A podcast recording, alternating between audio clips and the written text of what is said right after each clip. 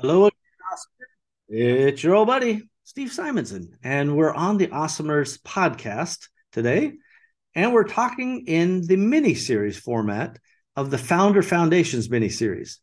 Now, this is a, a mini series carved out to help you become a better leader, more importantly, to help your team develop as better leaders.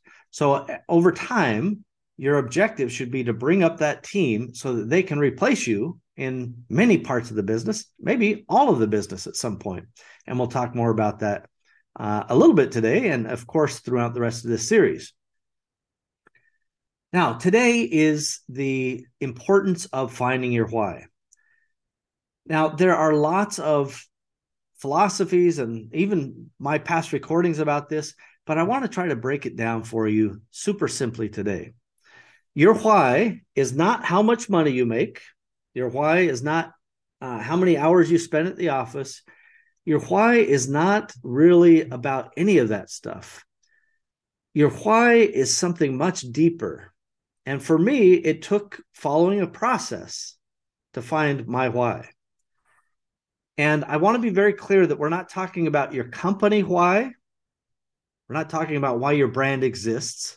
We're talking about your personal why. Why are you doing what you do? I'm not even speaking just about your business. What do you do? I'm talking about why do you do any of this, right? Why did you choose to be an executive? Or why did you choose to be an entrepreneur? Or why did you choose to go into e commerce? Or why did you choose to go into manufacturing? Whatever it is that you happen to do. Now, I know that many of those answers are like, hey, I, I got to live, I got to eat to live, and, you know, I need a paycheck and blah, blah, blah. And that's fine. Uh, listen, we all deal with economic realities. Uh, old Steve here, uh, he's been known to have a sandwich or two. So I'm not outside of the day to day. We do stuff because we have to do some stuff. But my challenge to you is the most freeing thing that I've ever found is being able to have your personal why so clear to you on what you want out of your life, which includes knowing what you don't want in your life. I want that to become so clear and the feeling so visceral that you can't make any decision without the reflection and the the counterbalance is does this serve my why or not right it should be that simple the the number one way of dealing with shiny object syndrome is knowing your personal why and just asking yourself every day does this serve my personal why or not? Now everybody when i record uh, these types of things or the how to find your why process or things like that they say well steve just tell us your why. And i usually say well no because then you'll use it to inform your why. And that's a dangerous thing not because my why is wrong it's it's right for me but i think people would take too much inspiration or structure from it and not really get to the root of what's important to them. And i want to just i'm not going to go into the process of finding your why. There's other episodes you can go in and find about that. But this is again founder foundations.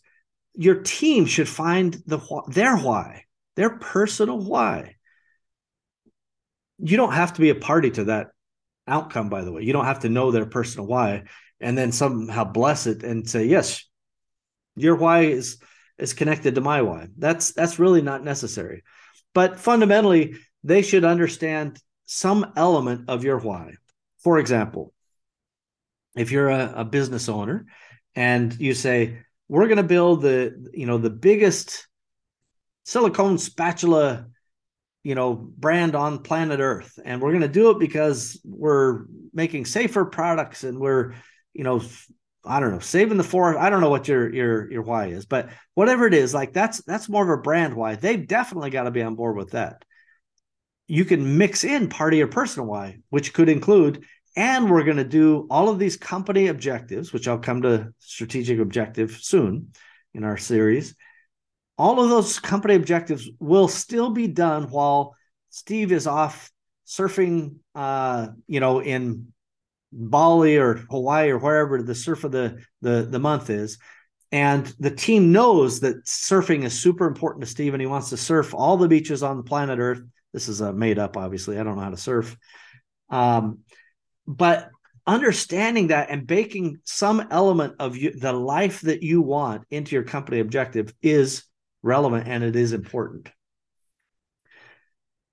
I know people go, "Oh, Steve, I know my why." I've I've had people tell me this. You know, I want to take care of my kids, I want to have a good income, and I want to, you know, feel comfortable in the world, and I want to make the world a better place, right? And I go, uh, "Cool." Those are mostly either things we have to do, right? Uh, like who doesn't have to eat and who doesn't have to take care of their kids, not things that our life is going to build fulfillment on. And they're also not real specific. And I would implore you, we've shared how to find your personal why process in various places. Uh, you can email service at catalyst88.com and we can try to uh, send you that process uh, as well uh, at no cost, by the way. I'm not trying to sell you this thing. I think finding your why is so important that there's no point in me trying to monetize it. If one person, two people, three people find their why and it helps them in fulfill their mission in the company they work for or fulfill the you know entrepreneurial vision what they have then i will feel perfectly uh, happy and satisfied in that outcome people regularly over the course of time have said you know, Steve, what's the number one thing that helps you in your business? Like there's some secret miracle that if I just whisper it out of the side of my mouth, they'll know suddenly how to, you know, 10x their business. And I, I just will tell you, there is no silver bullet. There's no secret thing. But if there was, it would be finding your why. Finding your why comes down to what do you want to leave in this world? What mark do you want to make? It's almost like part of the the process of finding your why is like uh, writing down what you want chiseled on that tombstone, right? Seeing what the end looks like, and then engineering your way backwards, which is a common theme uh, from all of my discussions about systems and processes. Uh, by the way, the first step is uh, here's a hint: is figuring out what you don't want in your life, figuring out the things that you hate and how to eliminate those. And many of the the opposite things that you don't want in your life means you, you do want those those opposite things, right? So uh, if you don't want to wake up to having an alarm clock bother you every day, then that means you want a little time freedom, most likely. And so there's this this back and forth process that you go through, but I just cannot express how important it is not just for yourself, but for your your team, particularly your leadership team, to start going through the process of finding your why. And it's not easy, at least in my case, it was not easy. It took me well over a year. And I had a coach that helped me. And every time I would say, Yeah, my why is, um, you know, uh, I'm going to, you know, make a million dollars and I'm going to do this and I'm going to do that. And uh, he would come back go, Nope, that's not your why. Uh, you didn't do the process right. Do it again. And I go, uh, No, no, that's it. I want to move on to the next thing right? I, I was thinking in my mind, I just need to check this thing off the list and move on to the next thing.